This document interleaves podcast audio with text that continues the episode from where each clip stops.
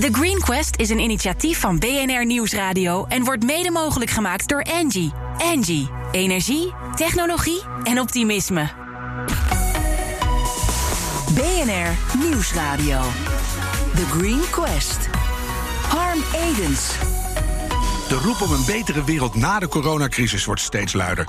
Wij werken alvast aan een groenere planeet en daar hebben we echte innovaties in het bedrijfsleven voor nodig. Dus die zoeken wij in de meest zinvolle zoektocht van Nederland, de Green Quest. Welkom bij de Green Quest. Ik in de studio, de gasten natuurlijk nog steeds aan de telefoon. Zometeen bespreken we de nieuwe Green Gallery aanwinst. En dat is de lokaal te gebruiken biovergister van Surk. Maar eerst een kwartiertje met de wethouder ruimtelijke ontwikkeling en duurzaamheid van Amsterdam, Marike van Doornik. Zij maakte bekend, en dat was groot nieuws, dat Amsterdam volgens het donutmodel gaat werken. En daar willen wij alles van weten. Hoe is het op het stadhuis, Marike? Het is stil op het stadhuis. Uh, het is nog steeds. Uh de meeste, de, bijna iedereen werkt thuis. En uh, alleen ik ben toevallig vandaag even op het stadhuis. Af en toe uh, is dat ook wel weer goed om even hier te zijn. Maar verder is het stil. Ja, en maar er worden genoeg plannen gemaakt. Dat is zo'n zo rare contradictie. Hè? Je bent de hele wereld aan het verbeteren. terwijl je in je eentje thuis uh, naar je vertrouwde uitzicht zit te kijken.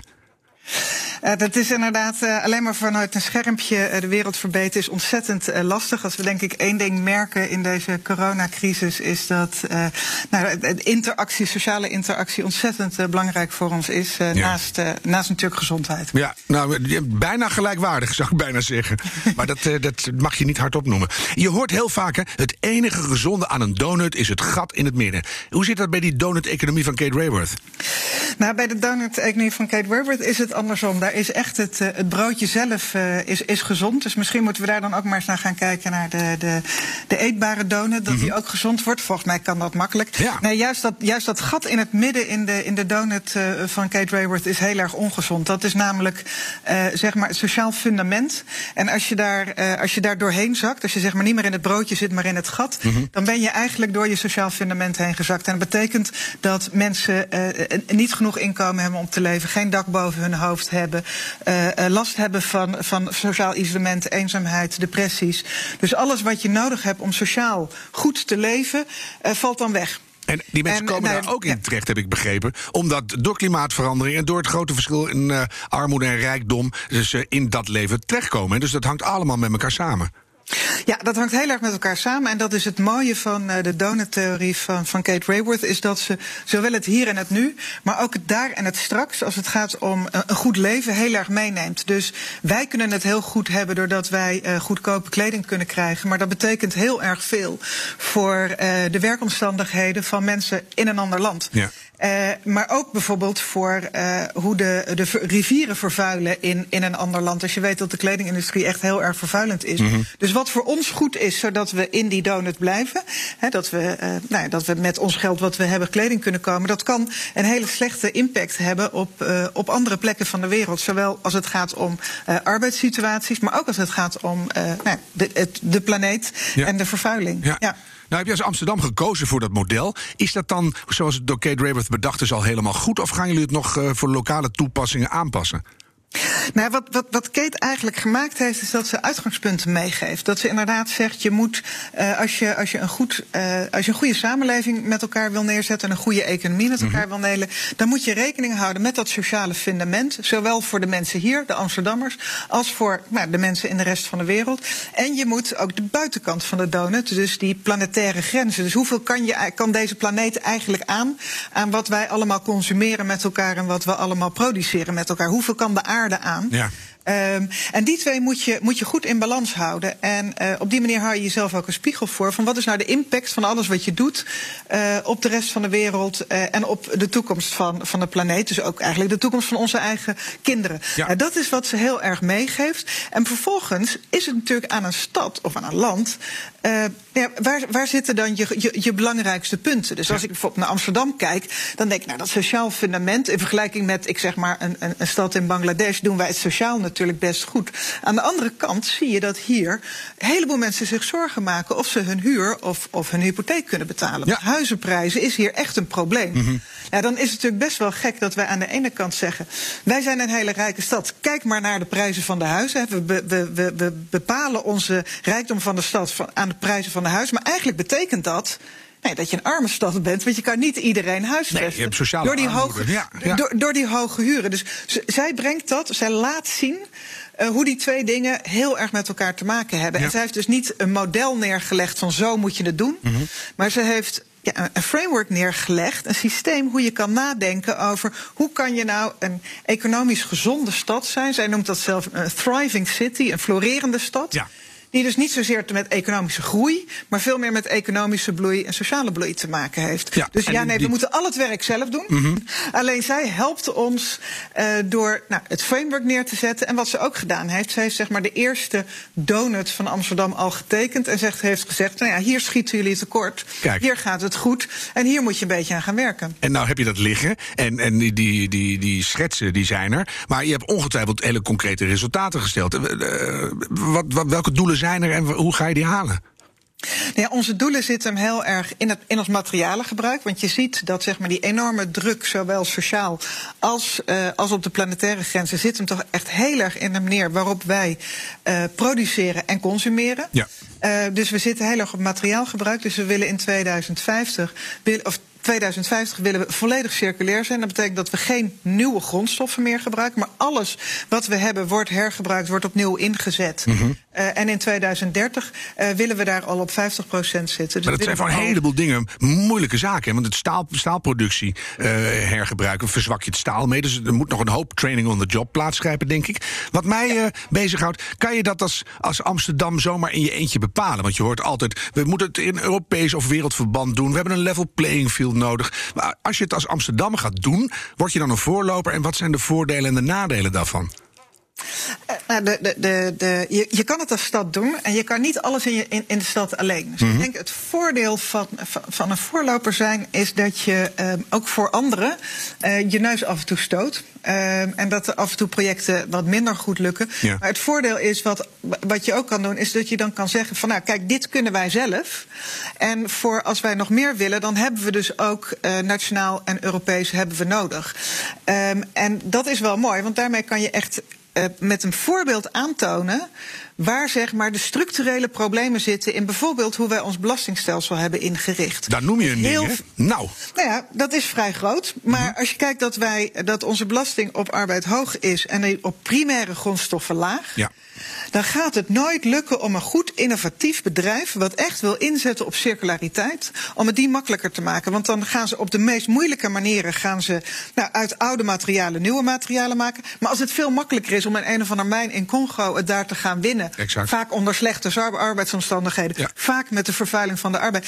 dan zal dat altijd lucratiever blijven. Ja, En dus- als je dat omdraait en je zegt, nou, wij maken arbeid goedkoper Mhm. en we maken grondstoffen duurder, dan creëer je ook nog eens meer werkgelegenheid. Want als er één mooi ding is aan de circulaire economie, is dat het heel veel handjes nodig heeft. Ja. Er zit gewoon heel veel Ja. werk in. Eh, zowel op het gebied van ja, simpel dingen uit elkaar halen en weer opnieuw in elkaar zetten. Mhm. Maar ook in nou, start-ups, mensen die dit soort slimme dingen bedenken. Hoe je eh, waardevolle grondstoffen uit andere materialen kan maken. Dus je hebt eigenlijk van heel praktisch opgeleid tot heel theoretisch opgeleid... heb je heel veel banen. Maar ja, dan moet je die arbeid wel, eh, dan moet die wel inzetbaar zijn. Want anders blijft het interessanter om iets weg te gooien... Ja. en het opnieuw te delven, in plaats van het hergebruiken. En we weten, behalve dan dat natuurlijk... kan niet meer. Precies, we, we krijgen een enorm grondstoffentekort. In 2030 Ja, precies. raken de dingen op En een 2040. afvalberg. En ja, ook nog eens. Eh, zou je kunnen zeggen dat door deze aanpak Amsterdam het, het wereldberoemde breekijzer wordt in deze hele donutverandering? Nee, ik hoop natuurlijk dat we een rol kunnen gaan spelen doordat we laten zien wat kan. Want we hebben heel veel mooie bedrijven in Amsterdam die Ja. echt voorloper willen zijn en laten zien dat het kan. En dat je ook echt dingen anders kan doen. En daar ben ik hartstikke trots op dat die ook in Amsterdam zijn. Ja, ik ook kunnen ook laten zien eh, wat, er, eh, wa- wa- wat er niet kan. Ja. Door middel dat die wetgeving nog niet, eh, nog niet klopt.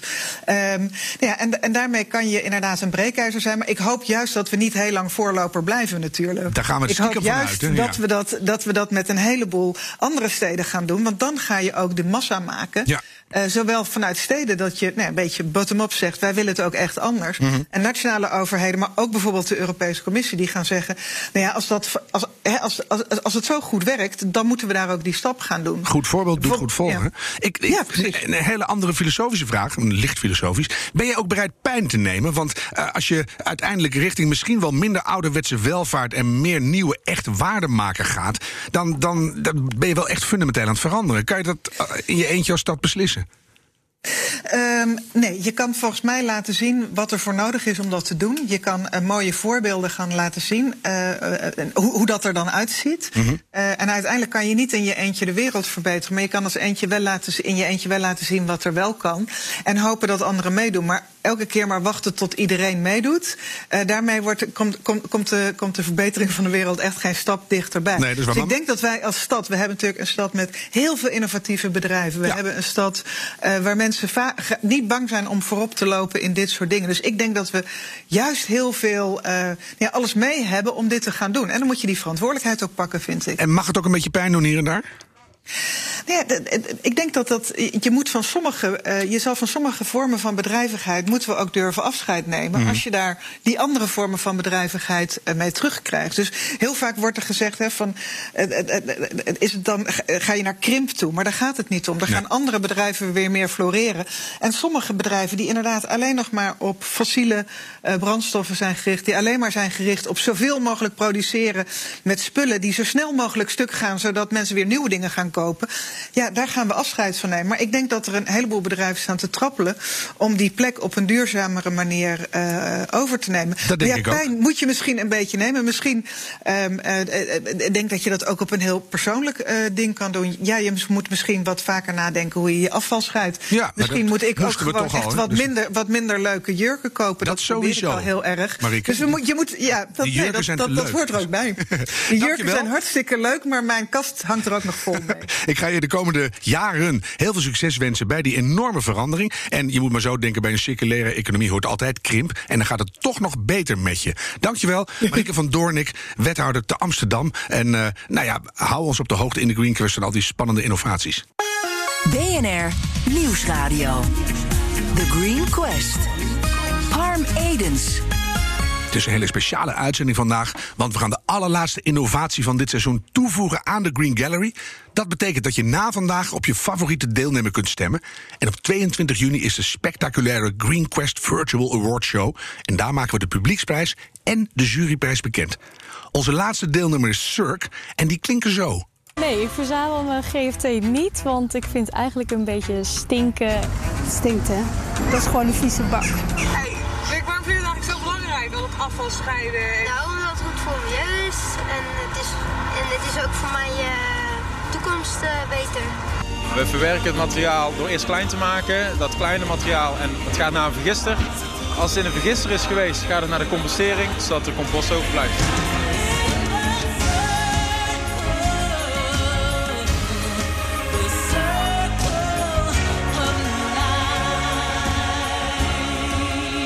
Ja, Spencer Scholes van Cirque. Je, je voelde hem gaan, hè? Inderdaad. Oh, de hele wereld is staat te juichen. Kan jij jouw innovatie in een notendop aan jurylid Marleen Prins, CEO van Engie Services, uitleggen? En dan gaan we daarna alle details uitpluizen.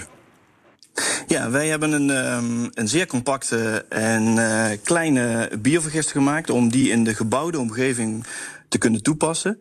Um, en uh, je, daarmee je eigen uh, lokale energieopwekker te creëren van het afval, wat er sowieso in de gebouwde omgeving heel veel is. Mm -hmm.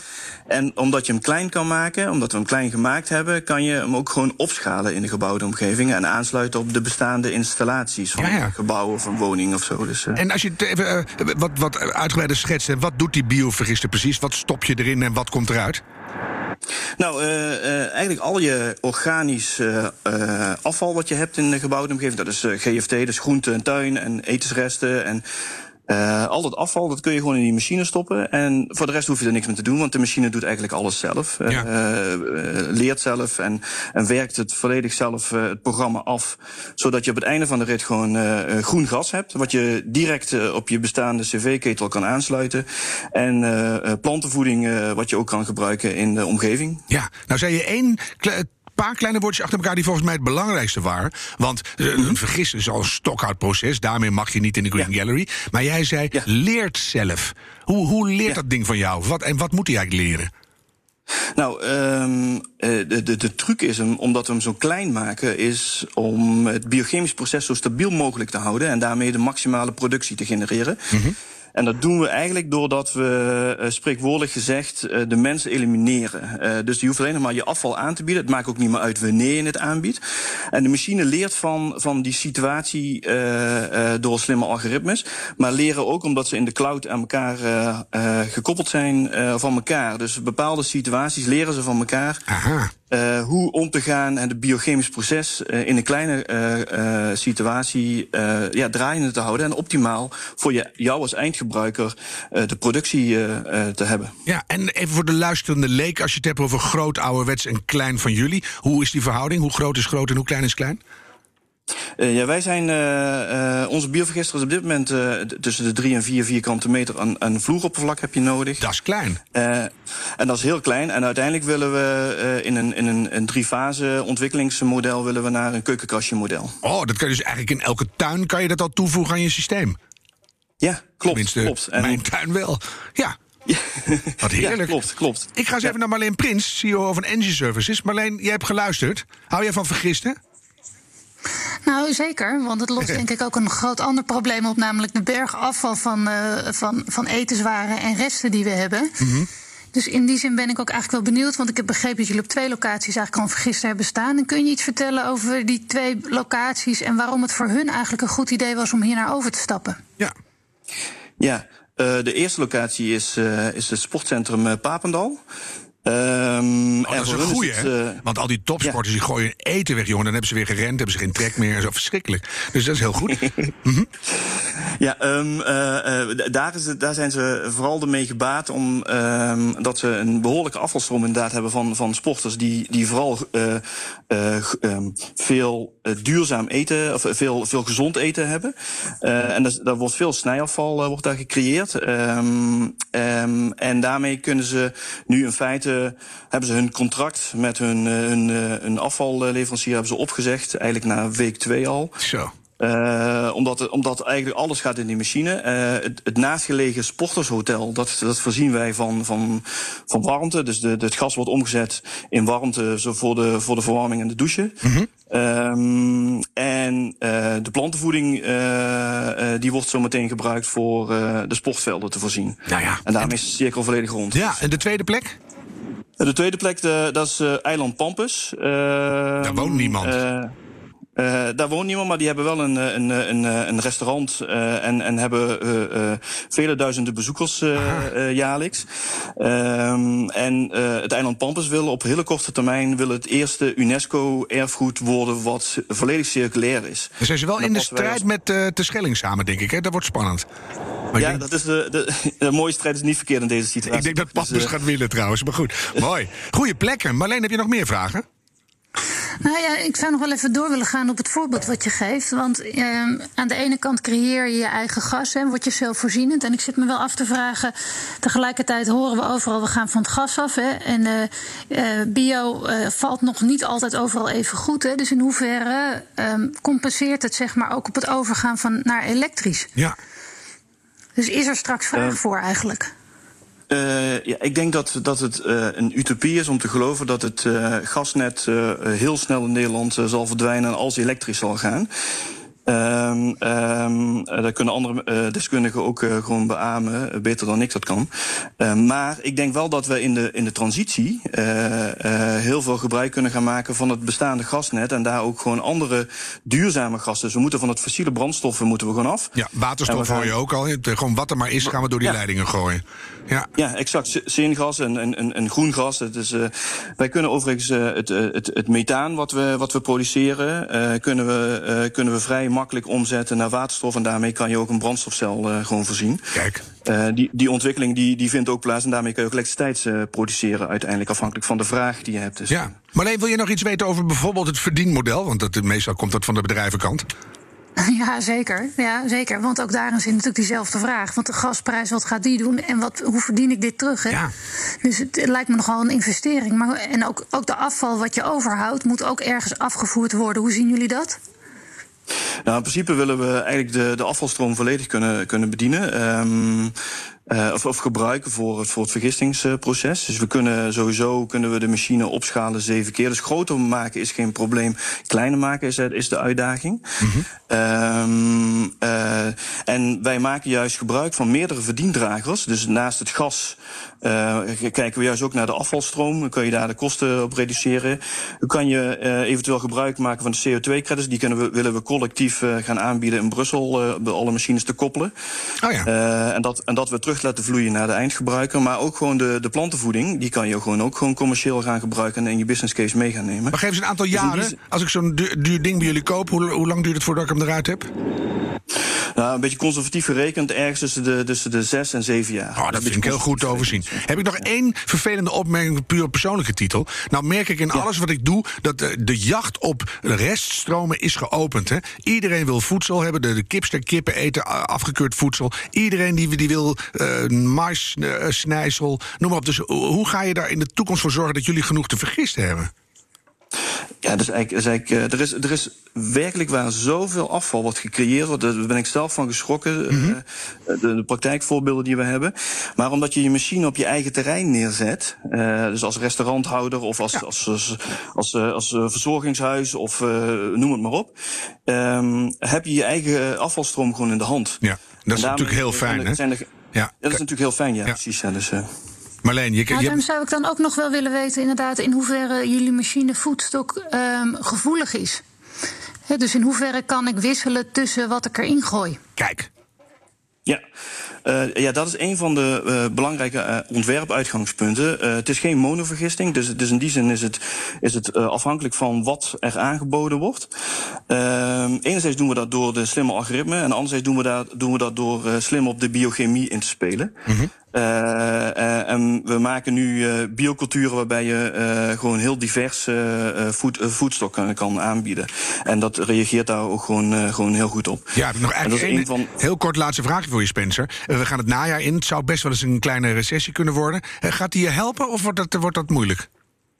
Ja, ik denk dat die gaat helpen omdat iedereen zich nu bewust begint te worden van uh, dat, dat uh, de aarde, uh, dat we daar netjes mee moeten omgaan en ja. dat bewust mee moeten omgaan. En dat weggooien dus, gewoon geld kost, toch?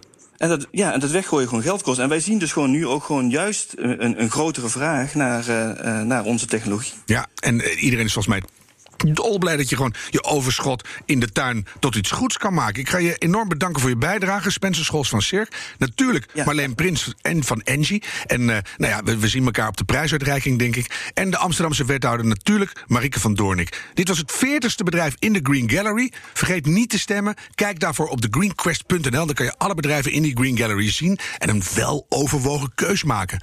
Terugluisteren kan via allerlei kanalen zoals de BNR-app, Apple Music, Spotify of wat je zelf leuk vindt. En bedenk minstens één keer per week, het liefst vaker, die volhoudbare wereld, die gaan we samen maken. Crisis of geen crisis. The Green Quest is een initiatief van BNR Nieuwsradio en wordt mede mogelijk gemaakt door Engie. Engie, energie, technologie en optimisme.